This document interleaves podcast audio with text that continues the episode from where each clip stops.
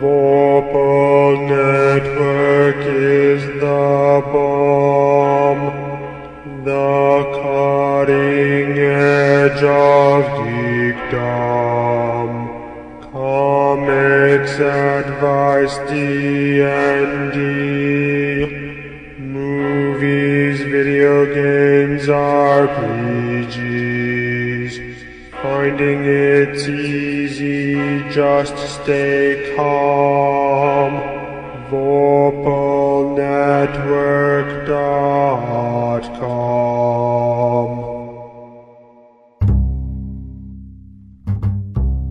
This episode of The Tome Show is brought to you by Noble Knight, where Out of Print is available again, and listeners like you, thanks for using The Tome's Amazon and D and D Classics affiliate links. This is Robert J. Schwalb, the Prince of Darkness of Gaming, and uh, I'm here on The Tome Show.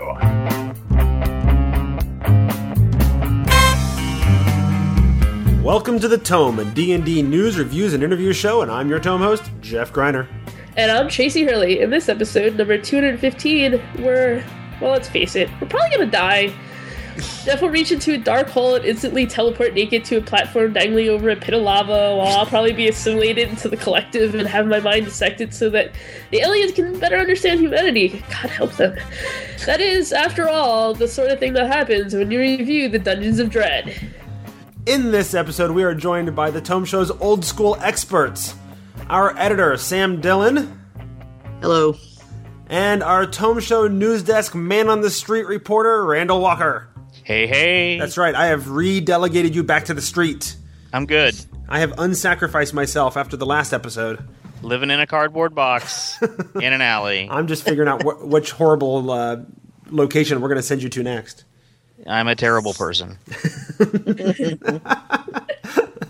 And today we're talking about the Dungeons of Dread reprint. This book collects four classic first edition D and D adventures into one hardbound book with a new foreword giving some historical context for the whole collection. This book gives you the classic S series of adventures, including the Tomb of Horrors, White Plume Mountain, Expedition to the Barrier Peaks, and the Lost Caverns of Ch- Tsojcanth. Did I say it right? Yes, you did. All right, I've been practicing. I'm impressed. All famous in their own right and now bundled together. We're going to review the product as it is in this format, as well as reviewing the adventures themselves to see uh, how well they stand up to the test of time. But before we get too far along, we should mention our sponsor, Noble Knight dot com. It's a game store where you can find all sorts of great out-of-print games and also get your new stuff as well. Today, we're going to highlight the classic Tomb of Horrors, in case the reprinted collection doesn't do it for you, because you need the cover art and the pull-out booklet with the pictures, maps, and stuff in it. Or maybe you just want to complete your collection. Noble Knight can provide what you need. They have the classic adventure going back to the first printing, up through the fourth printing, and beyond of this one E module. We'll link you in the fourth printing entry because you can pick it up for only ten dollars. That's right, ten bucks for something that's been out of print for almost as long as I've been alive. God, I just got old. Wow. I think Randall and I just aged about yeah, twenty years. You know, you know, and when I wrote that, I specifically thought, oh, those guys are going to love that. Yeah. Noble Knight is a long-standing game store specializing in finding out-of-print games while also offering the newest great releases. Including D and D? They got it from any edition. That's right, all of them. What if I want a board game, card game, minis, or dice? Noble Knight has it all, and at a discounted price. In fact, Noble Knight has over thirty thousand unique items on stock. And you know you can trust this Better Business Bureau accredited store with a satisfaction guarantee. Yeah, but I've bought too many things over the years. How can I justify spending even more? Good thing we're talking about Noble Knight, then. They'll buy your old gaming things and offer you cash or trade. So you'll be able to keep up with all the great gaming stuff you want. Check them out at Noble Knight dot com. Wow, I'll go today. And be sure to tell them the Tome Show sent you. And we're back, and now it's time to get into the Dungeons of Dread. Let's start by discussing the product in general, this bundle of four classic adventures. What do we think about how they put it all together? Um, I'll jump in. Uh yep. A great uh, coffee table piece, impractical for running at the game table. Yeah, although I don't know that it's any more impractical than a lot of other adventures that are bought, sold right now. I do, Jeff. Okay, well, tell me. It's a hardbound book, so it makes it very difficult to, um, to you know, you don't want to you don't want to bend the the spine. You want to don't, mm-hmm. don't want it won't lay flat. Um, it'd be really difficult to stand on end. Um, so you know, while I think it's a great piece to thumb through, if you, if you want that piece of nostalgia, um, I I really I honestly wouldn't. And I've discussed this before, I think, on uh, other Tome Show mm-hmm. podcasts that um, I just I wouldn't use it to run it. Run those at the table. I, I just wouldn't. I use something else. And, and, I, mean, and you know, I, I get that. My, I guess my only point is that I feel like there are other products that they've put out recently that are the exact same way, and and, and they're they're faulty that. for the same reasons. Yeah, then they need to change that. Right. So. Sure. Yeah. Any true set of adventures that, that needs use at the table is going to need a map that is at least able to separate from the spine of the book, and. Uh, if it has images that you are specifically supposed to show to the players, they need to be easily separated from other items that you don't want the players to see yet. And this book lacks both of those particular yeah, items. I get that. Yeah. No, and I and I recognize, I recognize those faults. At the same time, I don't know that that means they're unplayable. I think you could use this product at the table. You just have to overcome those challenges. Yeah, well, sure. I only said it would be impractical. I didn't say sure. it would be impossible. So, no, that's fair. Well, there, there's the other the other thing that it's lacking that has nothing to do with play is the co- actual original covers. Yeah, they don't really they don't really give you the original covers. They just yeah. they start with page one, of the the, for the first page of the booklet, um, which I you know not that they need to reprint them on cardstock or make them even all completely, you know, very thick like a cover of a book, but, you know, just reproduce a page where you reproduce a, a, a smaller version of what the original cover looked like. That would have been nice. It would have been cool, yeah. I do like that. I mean, they have added, uh, well, the one th- the one page that they've added to the whole thing, right, is the, the table of contents and the foreword. Um, mm-hmm. Although I found it, and maybe it's the historian in me, but I found the, the foreword to be very interesting to understand the context of of each of these modules. Uh, you know, Tomb of Horrors was supposed to be t- taking the approach of, you know, if a if a mastermind villain actually wanted to keep adventurers out, what kind of crazy stuff would they do to to, to do that? You know, that with that mm-hmm. mentality in mind, uh, some of the traps suddenly and the way they're laid out make more sense to me. Um, that White Plume Mountain was originally this guy's, uh, was it uh, Lawrence Schick? Mm-hmm. Was originally sort of his way of saying, hey, look at all the, the, the things I can throw together and, and, and I can do and I can design for. It wasn't supposed to be a published module, and they said they loved it, so they published it anyway. And blatantly rip off Michael Moorcock. Sure, yeah. yeah. Well, he mentions, right, that he does yeah. two yeah, or no, three different yeah. things that purposefully were meant to show that he could emulate a right. certain sure. you know, Absolutely. item. Yeah. Yeah. Uh, and then what was it? Uh, Barrier Peaks was the was uh, of course it's the it's the classic well known sort of sci-fi um, mm-hmm. sci-fi in your D and D. And then um, I, I found the the last one, uh, Lost Caverns of Tsojcanth, um, the most interesting of the bunch because uh, as somebody who's dealing with uh, the Temple of Elemental Evil storyline in my own game right now. Mm-hmm. I found sort of that historical context of oh this is the the whole that whole storyline that ends with the what is it the the The, the Temple of Tharizdun. Tharizdun, yeah, yeah. Mm-hmm. That that that this was actually part of that, and all came out came out out of order, and, and it wasn't really clear that they were connected. But this is was originally designed to be part of that. Yeah. Um, I don't know if we're talking or going to end up talking about the adventures separately or not, but the Lost Caverns of Tsojcanth is a you know it's a set piece for Greyhawk, mm-hmm. is what it is, mm-hmm. you know, and so you know we could talk about them. The, te- the module itself later, but yeah, it's it's interesting that it's. I mean, it's a good set piece as far as historical data for Greyhawk, um, uh, just like uh, the others in that series, like Temple of Doom, like you were saying, Temple of Doom. I mean, uh, Temple of Elemental Evil, like you were saying. Yeah, sorry. Well, also, Temple. The, the Tsojcanth introduced a lot of uh, creatures that have since become rather iconic. Uh, oh, you know, sure. the Behir, the Bodak, mm-hmm. right? Uh, the the. What is it, Rutterkin? Oh, several demon and, lords. You know, yeah, there's several demons. The, the Dretch, right? Uh, some some creatures that you just, you know, they, they are sort of synonymous with the idea of Dungeons and Dragons were introduced in that module. So mm-hmm. it has some historical significance there as well. Mm-hmm. Yep. So beyond um, being a, a historical note. Uh, since we've already started talking Lost Caverns of Tsojcanth, I guess we'll go backwards um, through the book. So, so how how well does Lost Caverns hold up? Uh, is it something that you would want to play now? I mean, they've they've and it's worth noting to everybody listening, they've offered conversion guides, and by conversion guides we mostly mean monster statistics. Um, so you could run these adventures in D and D Next. So, so how well does it hold up? Would you want to? No. Um, no, no. um, only because it's, uh, I, it, it was a mishmash. It doesn't hold together as far as plot for me very well at all. Lost Caverns? Uh, yeah. Okay. Um, it's like they, let's, let's take an underground area. To me, it was written just like, um, Isle of Dread. Uh-huh. It was literally a land-based form of Isle, or, or valley-locked form of Isle of Dread, where you have a little bit of wilderness adventure with some key encounter areas, with one main adventure area, except it's a much larger main adventure area, um, and then the, and then loosely tied into the whole world of Greyhawk, you know, mythos and stuff like that. And I just think it's it's a jumble. I mean, it's like take a bunch of caverns and fill them with random crap.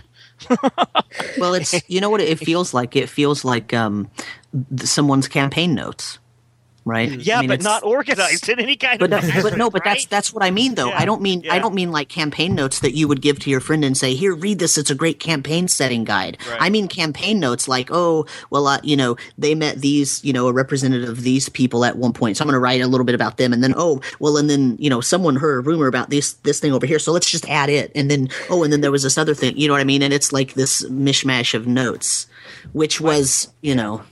My prime example of this is it's a it's a bunch of Underdark stuff, a bunch of caverns and things, and in the middle there's a Marid, Marid. run Den of Iniquity, just at random in a cave, yep. stuck. You know, who are their customers? W- WTF? Antechamber of the Garden of One Thousand Earthly Delights. Exactly. Right? Two comely women in it. Of course. So and totally random and totally. Out of uh, there was no reason for that to be there. Like I have, to, so I have like, to say, some of the, the location or, or room titles are incredibly um, specific and detailed, yeah. and to the point of being a little bit on the nose. Not to get too far ahead of ourselves, I was thoroughly impressed in Tomb of Horrors by the the room that was that was listed as quote huge pit with two hundred spikes. Yeah, I love that. Really? two hundred specifically? two hundred spikes, exactly. And I it's counted. A huge bit. Yeah.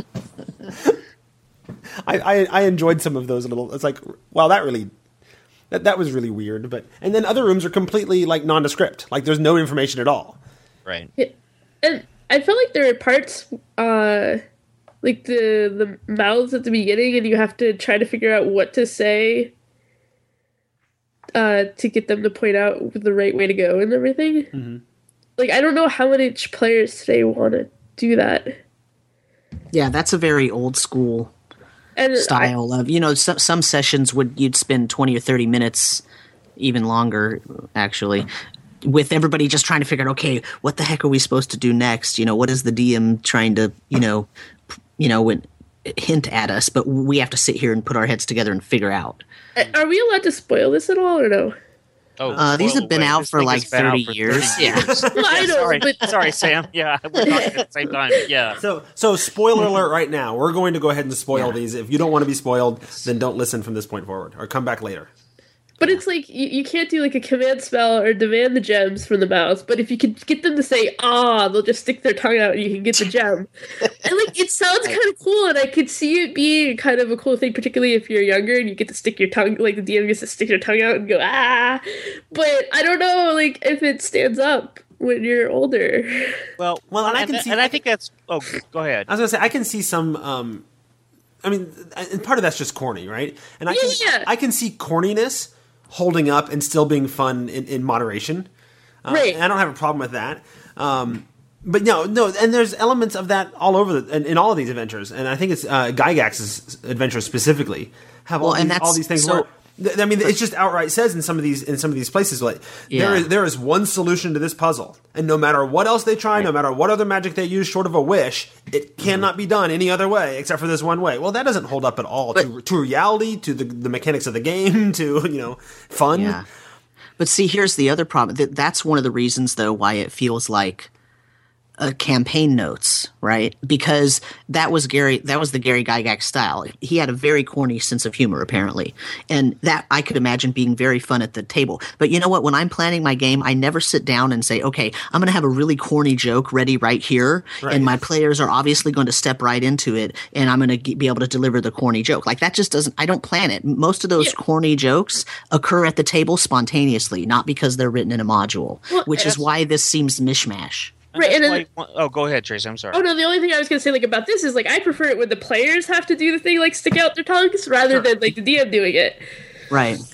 Yeah. And I th- and I think one of the flaws in uh, in probably all of these modules is the fact that, and this was I think Gygax's style, but he he he throws in modern things or modern. Uh, we can call them tropes, but they're really you know things or habits or or expressions.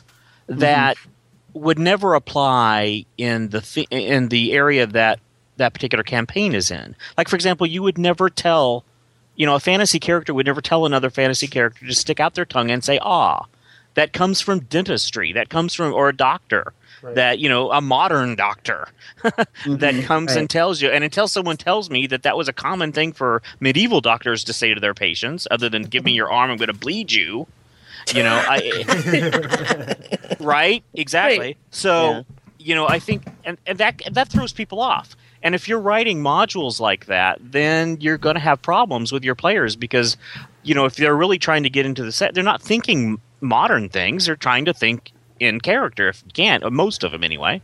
And well, so, at least some, it's yeah. at least subgroups, yeah. Yes, exactly. So, so but that's one of the weird things sometimes when talking about D and D and other uh, role-playing games is, like, I think that that part is more treating the players as the audience, too, so that, like, because right. they get it outside right. of what their characters would yeah. get. I mean, there's a natural, well, there's... Part, of, there's a natural part of that in, in D and D anyway, right? Anytime you, you throw a puzzle into your game, there's an element of you're challenging the players, not the P Cs. Well, and, right? and so that's that's actually what I was going to bring up, is that that's sort of a more modern way – Right, you know, the, the the skill system arose because you needed a way to help the player, help the P Cs, the characters solve a puzzle if the players just weren't getting it, right? Mm-hmm. And and it's you know that that sort of shifted, and it's been shifting ever since. And and nowadays it's sort of more, it's a more modern perspective to say, well, you know what, it's okay if if. To be frank, some of the players at your table are just not as smart as you think they should be, yeah. right? And they can't solve your puzzle because you're either not good enough at making a puzzle or presenting it, or you're not good enough at making it obvious because, you know, sometimes you just have to make it obvious mm-hmm. and they'll still work really hard at it, right? I mean, th- this is – that's just something that happens, and so you have to be able to help them. And so the skill system arose. But when these were written, there was no skill system. It was your intent is to challenge the players, and so a lot of times you have to use more modern kind of things because that's what the players will end up – you know, it's sort of like the whole, oh, well, screw it. We'll just try anything, you know, stick out your tongue and say, ah, and suddenly, ding, that's what works, right? Well, and I and that's fine too. I like playing to my players too because I am of that – a little bit of that old school thought where I like to have my players challenged. Mm-hmm. I don't like them to just be able to roll a die and magically make it happen. Oh yeah. Yeah, of course. Because, and so, um, but I won't use things, I'll use things that are appropriate that they would know, but also that, or that I would hope that they would know and also would be appropriate to the setting that I'm using. So, you know, um, there may be a reference to bloodletting, but there wouldn't be necessary or leeches or whatever. But there wouldn't be a reference to stick your tongue out and say "ah" for that reason, right. you know, yeah. or turn or or turn your head and cough. Yeah, and I, they, yeah. you and, know, and we're turning into we're quickly turning into an advice episode here, but yeah, um, sorry. But, but, well, and I was going to say I, I'm going to give advice too because that's one of the things I do. And, and instead of just giving a straight up puzzle, I like to tie it to my t- to the setting, and then I bring right. their skills in to give them the context of the setting. And I'll right. give them, okay, well, in this setting, this is the kind of – but they still have to put it together and figure out what how what it means.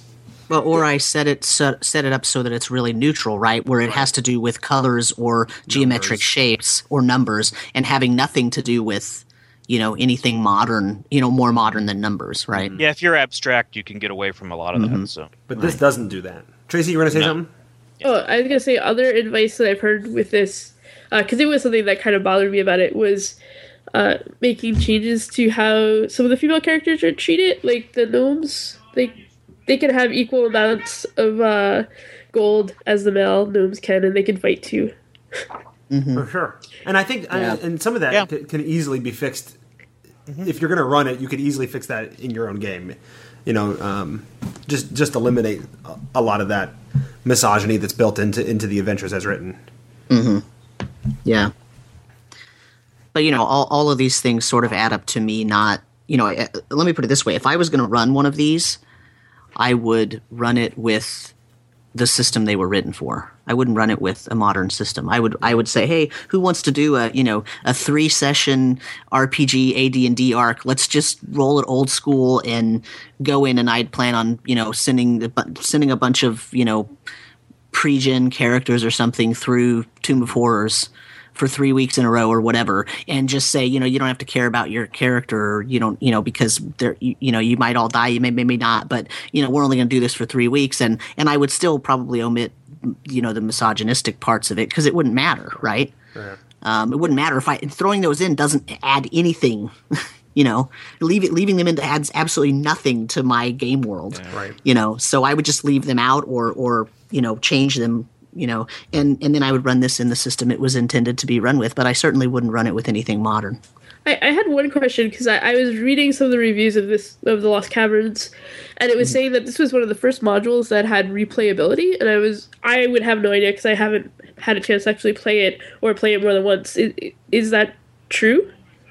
Um, I suppose if you only took a certain path in the caves and then solved the uh, the teleporters. Um, successfully, then I maybe. I think I, I think it's yeah. I, I mean, it's more true just in comparison, because a lot of the modules that came before this were all tournament modules, so they literally were meant to start with you standing at the mouth of the cave or standing at the, you know, entrance to the dungeon, and then you go through, and it's meant to be a very short-lived thing, and um, and so there's no replayability there. Unless you just want to keep running through the same thing until you win, so to speak. That's the type of replayability that you would get from a tournament module. Mm. Um, whereas this was more like a campaign, you know, quote unquote campaign module, where here's a thing and it's giving you enough information about a setting and and the sort of gods and demons that are in this setting that you could actually expand on it and turn it into a real campaign. But in terms of replayability, I, I you know, not in the modern sense of the word, no. Well, I mean, it's it's replayable in as much as it's giving you a setting, right? And then you can sure. do, do what you want with that setting, whereas, you know, Tomb of Horrors or whatever don't give you much of a setting. It's just, here's a dungeon. Um, right. You know, right. 'Cause, 'cause, I mean, you, you guys have specifically said that Lost Caverns doesn't even really give you much of a story. Right. Yeah. Which is ironic, being the, the non-tournament module that, that can be more story-focused and then didn't. Right. Well, it's it doesn't give a story, but it, what it does is it provides some locations yeah. and some some creatures, and you can get hooks out of it and add it to your world if you want to. So in that way, it's it's a more story-based campaign type thing. But well, and ultimately, Gary didn't know how to write a good adventure because nobody had done it, really, you know. He didn't have the, the experience of, of other people. Well, he didn't write Tsojcanth, did he? Oh, didn't he? I thought he did. I don't. Think no, he, he did. did. Yeah, he did. Did he? Yep. I thought he wrote oh. the first. Yep, yeah, he wrote. He wrote everything except some uh, White Plume. He wrote everything except White Plume. Yeah. Okay. I had actually one other question, but this could also be a general one. One one of the pieces of advice given on these for the D M is that they should have read and kind of understood the entire module before playing, but some of these modules are pretty long, mm-hmm. and it feels like it's that's a lot of advanced prep. Oh, they're brutal. Yeah, yeah. It's so the the thing is that um, it's not like you're going to memorize every single thing, but the the thing is, if you read through the module a couple of times, you'll you'll know. Okay. Here's the sort of basic idea of this place. And when your character, when the characters in the party start coming up to a particular area and you scan it with your eyes, you remember, oh yeah, this is that thing where this happens. And then you can You know, you don't have to stop and say, well, hold on, guys, while I read these three paragraphs to remember. And then, whoops, I was supposed to give them a signal when they were ten feet back, you know. So, mm-hmm. you know, because some things you can make notes on it. Oh, I, I need to give them a hint that something's coming up right here before they actually get to this room, mm-hmm. which was, you know, something that he used to do a lot of. So, Or, or oops, I, oops, I forgot I forgot to start counting to ten at the right yeah. spot. Right, yeah. Which he, yeah, he used, reuses that mechanic several times. Right, yeah. which and I actually stuff, think is a, like that, so. is a fairly Sorry. effective mechanic. No, I I actually like that mechanic because it does make your players jump up and pay attention. Mm-hmm. Um, but um, but yeah, I agree with the complexity because Tomb of Horrors and White Plume Mountain aren't too bad. They're fairly short. Mm-hmm. The uh, while the encounters are bizarre, they're not what I'd call complicated. Mm-hmm. Um, I've read four E adventures where the actual encounter was far more complicated than anything in mm-hmm. any of those modules. Um, reading, though, I, today I for review for this particular podcast, I was rereading some of them. And the um, while I love uh, Barrier Peaks, oh my God, it's a nightmare to try to read. The layout is horrible, and it's like everything is jumbled up, and and it's just all this information crammed into the, all this stuff, and it's just, and then at the end, it's for naught. There's no conclusion. No. You get chucked out the the bay doors at the end. That's how it ends. With, yeah, with the bullet, right? Spoiler alert. Robots chuck your ass out the end of the spaceship when you get to the right level, and that's the end. Along with a boulet that you have to fight. Yeah. So you I, and know, I actually um, found going from, from module to module to module, uh, there's not even a standardized formatting. You know, oh, no, one one module is formatted one way, and the next one is formatted another way, or whatever. So you can't even use what you've learned reading one of them to help you be better at reading the next one. Right. Yeah. I mean, one of the things about these modules is that, I mean, it was, it, if you want to look at anything, it was an example of people learning how to use this toolkit and trying to do it in weird and bizarre ways. Um, I mean, the first thing that Gary Gygax did after he came up with the original rules with him and Arneson was to start figuring out how to use it in weird ways, mm-hmm. like in the West or in space or wherever. And it, you see these results in some of the stuff that you have in front of you as forms of these old modules.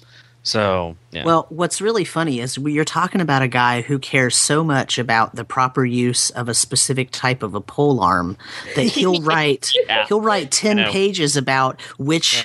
whether you should be using a a, a, a Bilgus arm or a you know whatever a halberd in a particular place, and it depends if the dungeon's ten feet wide or fifteen feet wide or only five feet wide, you know. And at the same time, he's throwing in the wacky, you know, oh, but here's the spaceship and the bunny on a stump. And the, yeah. you know, here's the robots and the, you know, and then the, you know, here's, yeah, it's just, it's just strange. It's just odd, you know. There's this, this real attempt at certain simulationist ideas that come from, or spring from, we suppose, spring from oh, Chainmail. Well, and then there's, and oh, but let's put this scenario, right? And, you know, make it, wham, it's wacky and gonzo and strange. Yeah. And at the time it was. Yeah. So. Well, I would argue that a lot of it still is wacko and, and strange. Mm-hmm. I mean, if nothing else, the, yeah. the, the weirdness factor holds up. Yeah. Mm-hmm. It's just not shocking anymore because it's everybody's heard of these and, and knows where those the weirdness is coming from. Well, you can even see them on T V. Yeah. I mean, that's just it. A lot of these things you look and it's like, holy crap, I think I played that one time. Yeah. You know? It's like, wait, I've seen that before. It's like, where did I see that? Oh, yeah. Mm-hmm. So, and that's where I think that I, th- I think uh, that the the cultural and, and the the context and the history of the game is where I've gotten the most value out of this. You know, um, understanding sort of of where um, D and D came from, sort of um, you know having never, you know, obviously I was I was two, right, when the Tomb of Horrors was was reprinted. Right. Um, so I never had the opportunity to play through most of these classic adventures, or any of these classic adventures, actually. Um, this is the first time I've had a chance to actually pick them up and read them.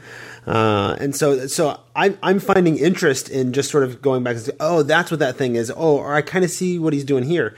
That said, um, I don't think I could run any of them straight as they are. I mean, ignoring the lack of story, ignoring the built-in misogyny of the whole thing, ignoring all of that, which is a lot to ignore, um, the mechanics don't hold up for me. A lot of the the, the mechanics and, and the way they're built. You know, I, I go through Tomb of Horrors, and there are, you know, specific parts where, you know, he basically says, let's go ahead and ignore all the rules that we've created, and this is the way this is going to work here. You know, uh, if you go into this situation, something's going to shoot out at you, and there's a one in six chance it hits. Well, let, okay, then why did we invent Thaco and A C? If there's just an automatic one in six chance that it hits, you know? Well, but see, that's then, then you're going back to the history of the game, which was, you know, the rules were guidelines, not actual strict rules to be followed. And really only the D M knew those rules. Theoretically, the D M was only supposed to know those rules. The players, all they have is a player's handbook. They don't even have the two hit tables. Mm-hmm. So in A D and D First Edition, when you rolled, you didn't even really know what you needed to roll to hit. That's right. You just you just rolled because those rolled those tables were in the D M guide, sure. Not the player's handbook. Yep. So this is even before true Thaco, you know, before they named it Thaco oh, and told yeah. the told the players, here's what you need to hit armor class zero. We didn't even know that. Or the, only the D M knew. So it was okay for the D M, you know, for Gary to write in, you know, this – I say Gary like I knew him or something. But, you know, it was okay for him to write in this new rule because that's what you did. You just made it up. If you didn't know the rule or if you didn't care about the rule or it was too complicated, you just said, oh, you know, I think this is a devastating enough trap that it's going to hit on a one out of six. Well, but, but, that, but like that's the that. thing is that it's not – this is the same guy making up both rules. Yeah, like I know. Gary made up the, the rules about how you hit and then decided mm-hmm. to completely ignore them. And the only pe- person wow. reading this is the D M, well, who's the only person who knows those other rules. So listen, why not just he- make them consistent? He foresaw that there were going to be optimizers out there. And this is the ultimate tool against those people. But, no, you know well, what though, Jeff? You're, you're, the, what you're saying is what you're saying is the whole reason why third edition and beyond and even late second edition became a system that was, you know, understood that everyone is going to know all the rules. And it's okay, theoretically, quote unquote, okay for a player to question A, a, the adjudication of a rule if they disagree with it, because oh. there were a lot of people who didn't know how to handle, you know, the fact that sure. there were these modules that would write the rules in differently and they didn't follow the guidelines in the D M G or the player's handbook. And so people would, you know, and if you had, you know, let's be honest, if you had a jerk as a D M, he could just say, well, you know what, lightning bolt comes down. I think a lightning bolt should do uh, ten d twelve damage. Boom, you're dead. Well, and, and you're not wrong. And I, and I, and I don't you had a name for with that. that. That that said, yeah, it's called that, zotting people. Mm-hmm. I'll now, tell you why in a minute. No, that ahead, yeah. Say so that's that said, th- it wrinkles me not as a player though. It wrinkles me as a D M because as a D M, if there's a rule here, then mm-hmm. then why does there need to be a different rule right, in this but, module but doing the exact saying, same thing? But I'll tell you why, because you learned how to play and how to D M on a system where all the rules were meant to be followed. And what no, I'm telling I, you, I learned is, in second edition. So, right, so it's not that dissimilar. It wasn't not for first edition. Uh, not yeah, really. But it used Thaco, you know, but right. it, it was which is just a way to renumber the tables. So hmm. I, I think, I, honestly, I, I feel like a lot of it was Gary. Again, like we know him, um, I, I feel like a, lo- a lot of it was Gary sort of making up some of those rules as he went along. Anyway, I, you know? I, oh yeah, I think yeah. we have proved one thing here: the What's debates that? that people often have about. Uh, following the rules versus not following the rules, making stuff up as you go along. Uh-huh. None of this was ever settled. No, no, no, oh, and it's no. still not. It's still you could not. have an entire pod series, yeah. devo- de- um, devoted to D M versus player agency, and that's really yeah. what it comes down to. Mm-hmm. And these modules certainly freely use D M agency, sure. so Absolutely. you know, yeah. uh, without a doubt, you know, yeah. but uh, the game was yeah. run by D M Fiat, and that was it because you could run a game. Without the D M G, you could just make up the hit tables. Oh yeah, well, and, and all the monster stats are in there because there are only three things. It has it's yeah. this, it has this A C, it has this many hit points, and it does this much damage. Uh-huh. That's pretty much it. So I mean, you know, it's you know that's just the way it, the way that it was. No, and I get that, and, and I guess, and, and, and I, I get the the context, um, and I appreciate the context. And those are all things that I would not do if I were to run them. Like th- those are all things I would have to mechanically um, re- retrofit or refit or whatever if I were ever to run one of the modules. Yeah. Well, and that's why I say I would run it. I, see, I wouldn't want to go through the work of retrofitting all that. I would just run them as they are, but in the system that they were written for. I wouldn't run them in a modern – because, you know, you, if you want to put these in a modern context, you have to rewrite them literally. Yeah. Yeah, I mean, because we talked about the fact that they, they did the monsters, which is, is great, but, like, how do you use skills in here? Because the skills don't exist yeah. if you use, if right. you use D and D Next characters. Mm-hmm. So yeah. then so then your choice is you either ignore the skill system in D and D Next, or you have to ratchet on a frame, you know, a framework of skill use, and that's a whole lot of work. Yeah, although well, well, I don't, I don't know there's that much guys, work. I think a, I think a decent D M can adjudicate that on the fly, and that's the beauty of having a yeah. D M. I think a lot of the things are based on ability score rolls, which is what really first edition used as opposed to skills. Mm-hmm. You had like a secondary skill, which was no, I mean, that was just an area of interest. Yeah. But I mean, but for the for things in the modules themselves, if it required you to do something other than a saving throw, it was an ability check. Mm-hmm. And they it looks like D and D's swinging that way, mm-hmm. at least for the basic rules. And, you know, at least according to the last information I read on the on Wizard's site. And mm-hmm. so any kind of skill package would be added on as a, you know, extra play. Um, I actually like the idea of using the ability scores, not just because I'm old school like that, but because it does eliminate a layer of dice rolling and numbers that you well, have to figure out. But the thing is, I, I remember reading, I think in the Lost Caverns, that there were things like, you wouldn't be able to do this unless you had a thief. Now, you can figure out what that means, but... Oh, yeah, mm-hmm. those kinds of things, yeah. you're right. Those, I'm not entirely...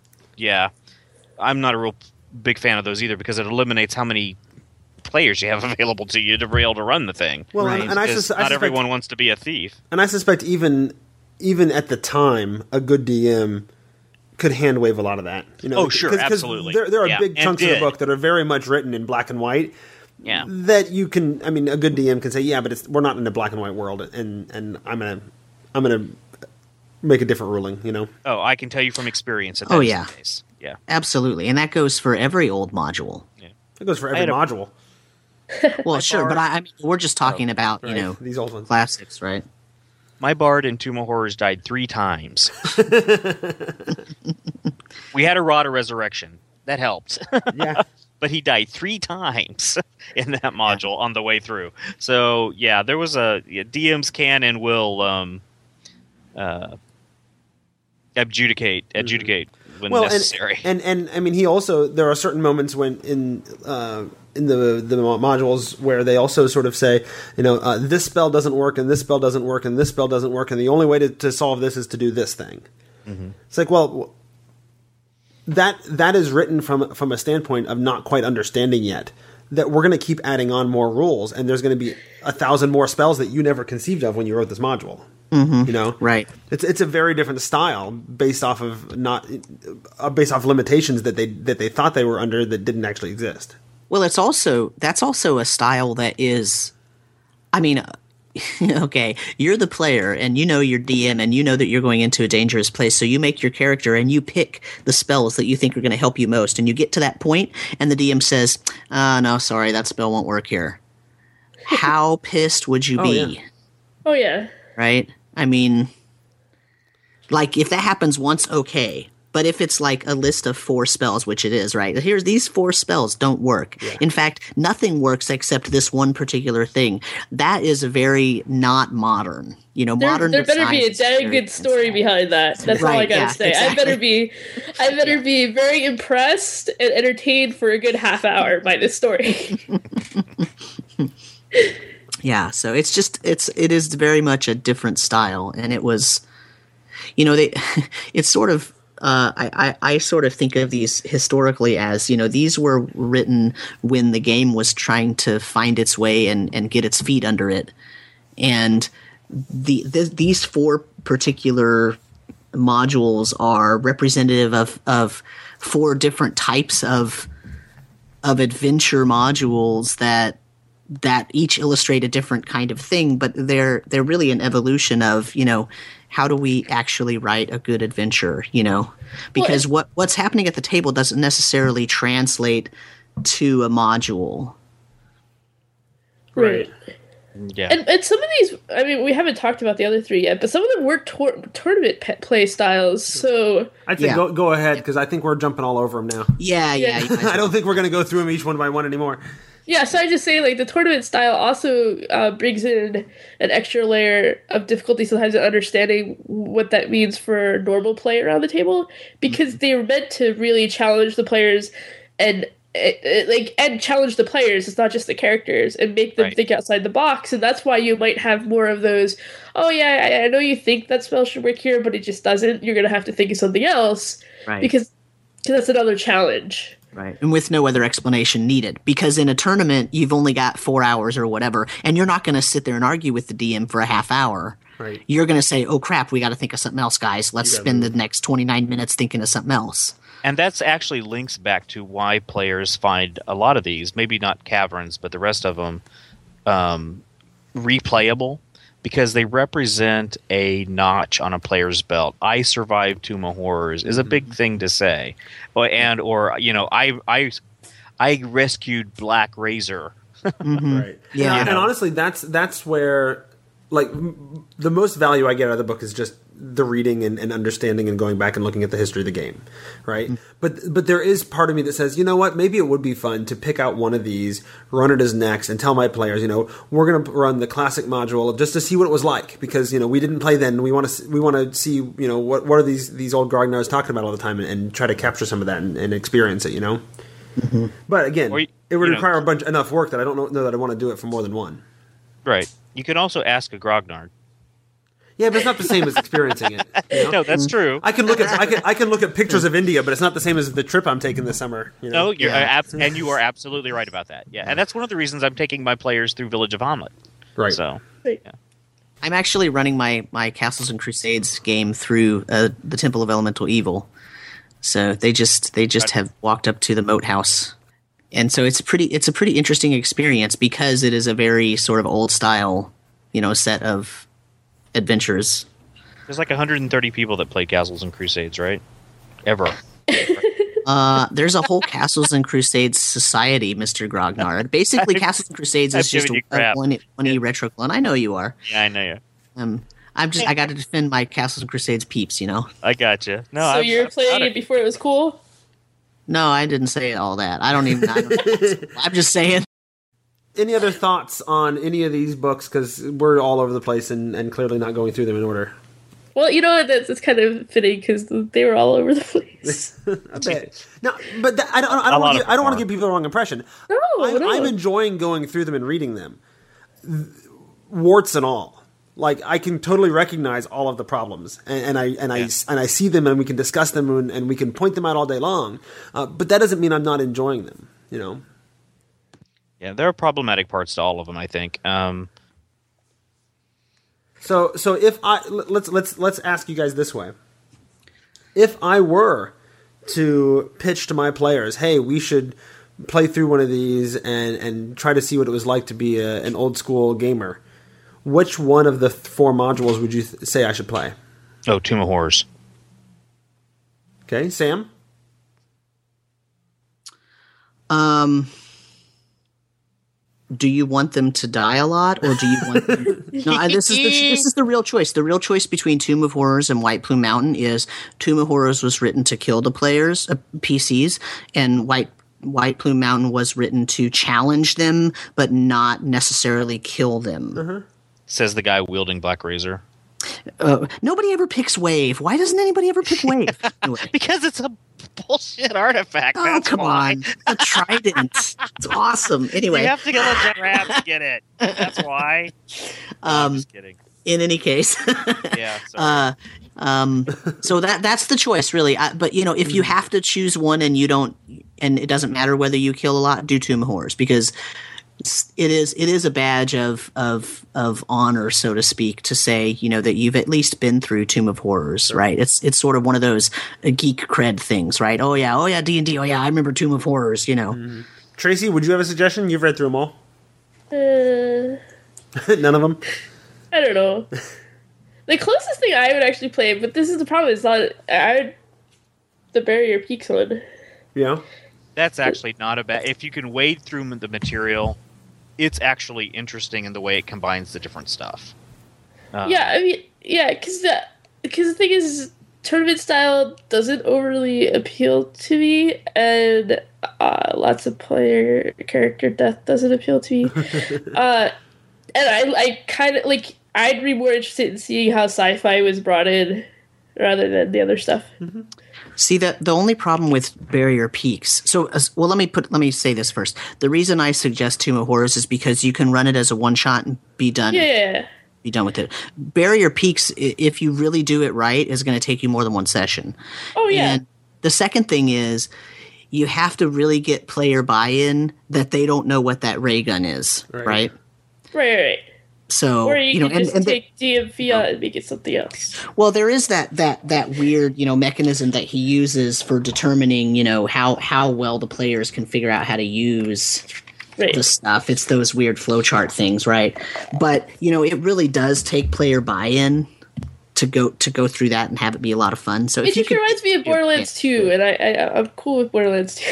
Yeah, yeah. But going through all the different creatures. Hmm. Yeah.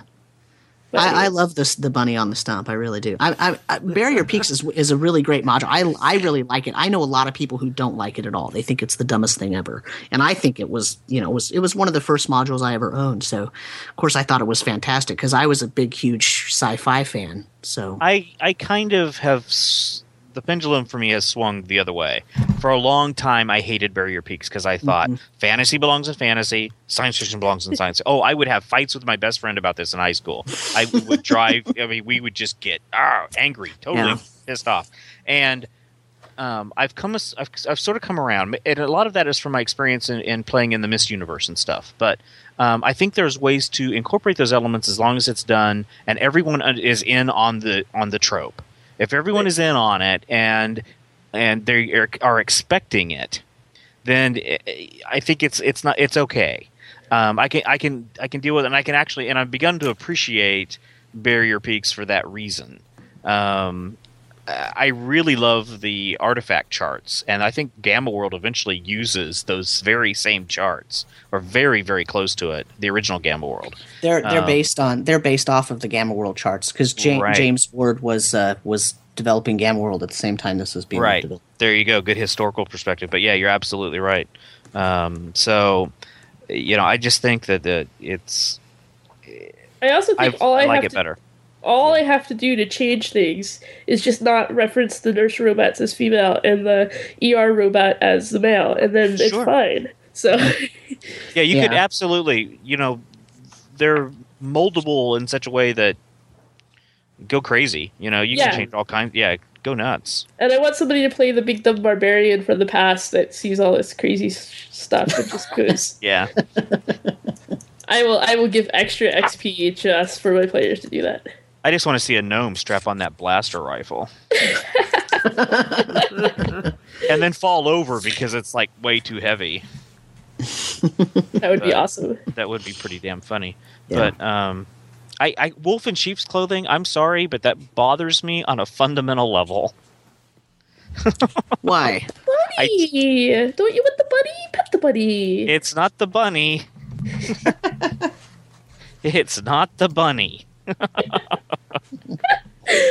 I just it, it affects me on a fundamental level, and I'm just like, no, get that the hell away from me.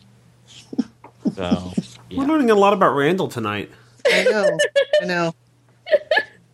His time in Sigil really did something to him. He must have. All right. I think it's time to start uh, asking for last thoughts. None. Uh, no last thoughts. Oh, I have last thoughts. Oh. I, was, I, was like, I was being polite to see who wanted to go first. I you, cede my time to Randall. There you go. My last thoughts are this, kids. If you want an interesting historical experience um, for playing D and D and maybe a taste of what it was like in the past, sure, one, run one of the modules. Understand that there are problematic things in the modules, and that if you're the D M and don't want to deal with those, change them. Get rid of them. Um, and um, enjoy the rest while you can, because they represent the the beginnings and the flowering of a game that we all enjoy now. And, and, and there you go. All right. Sam, last thoughts? Um, I agree with Randall.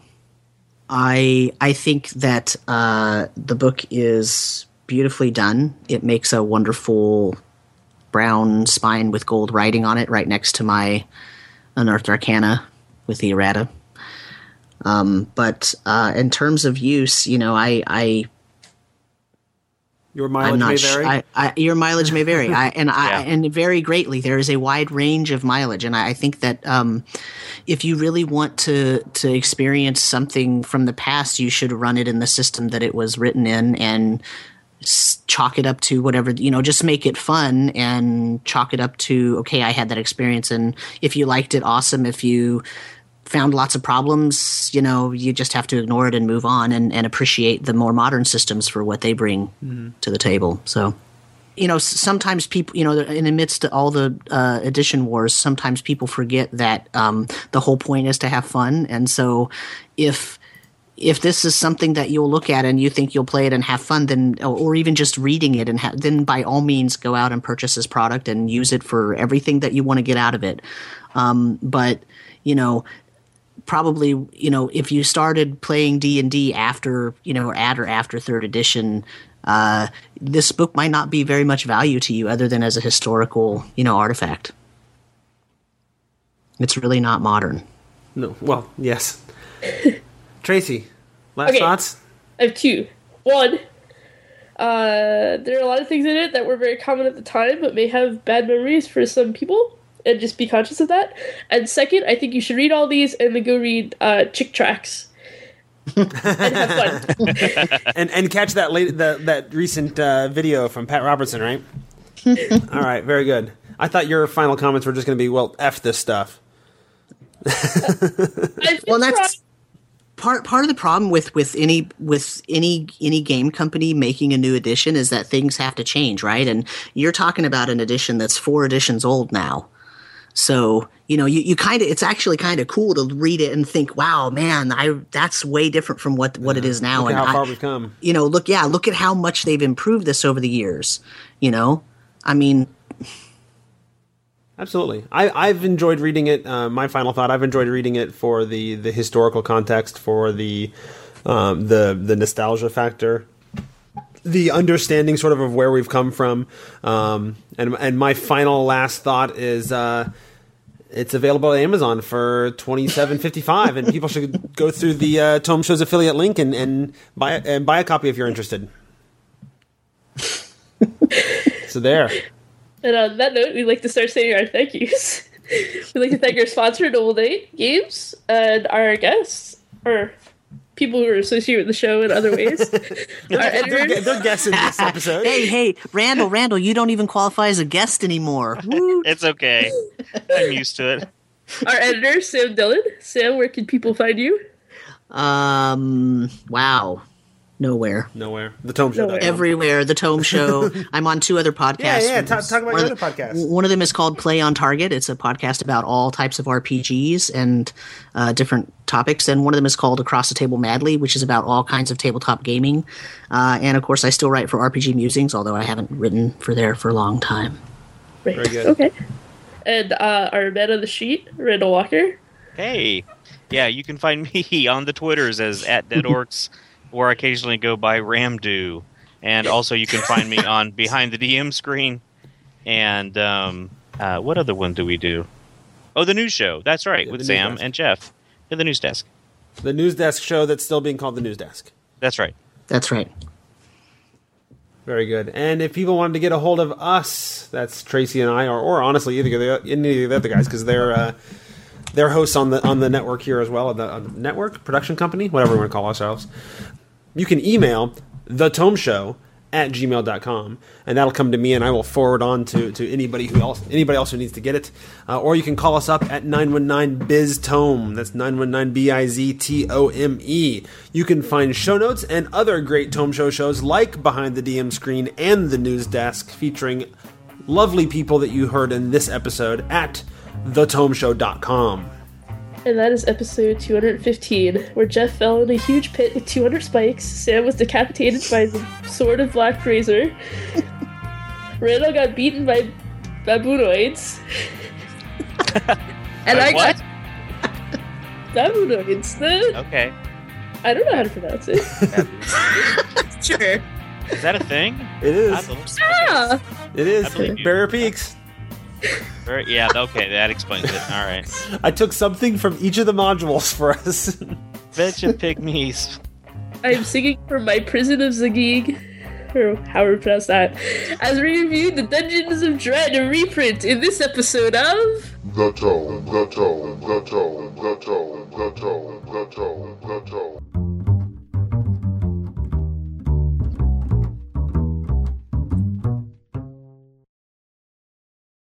I'm on the wall.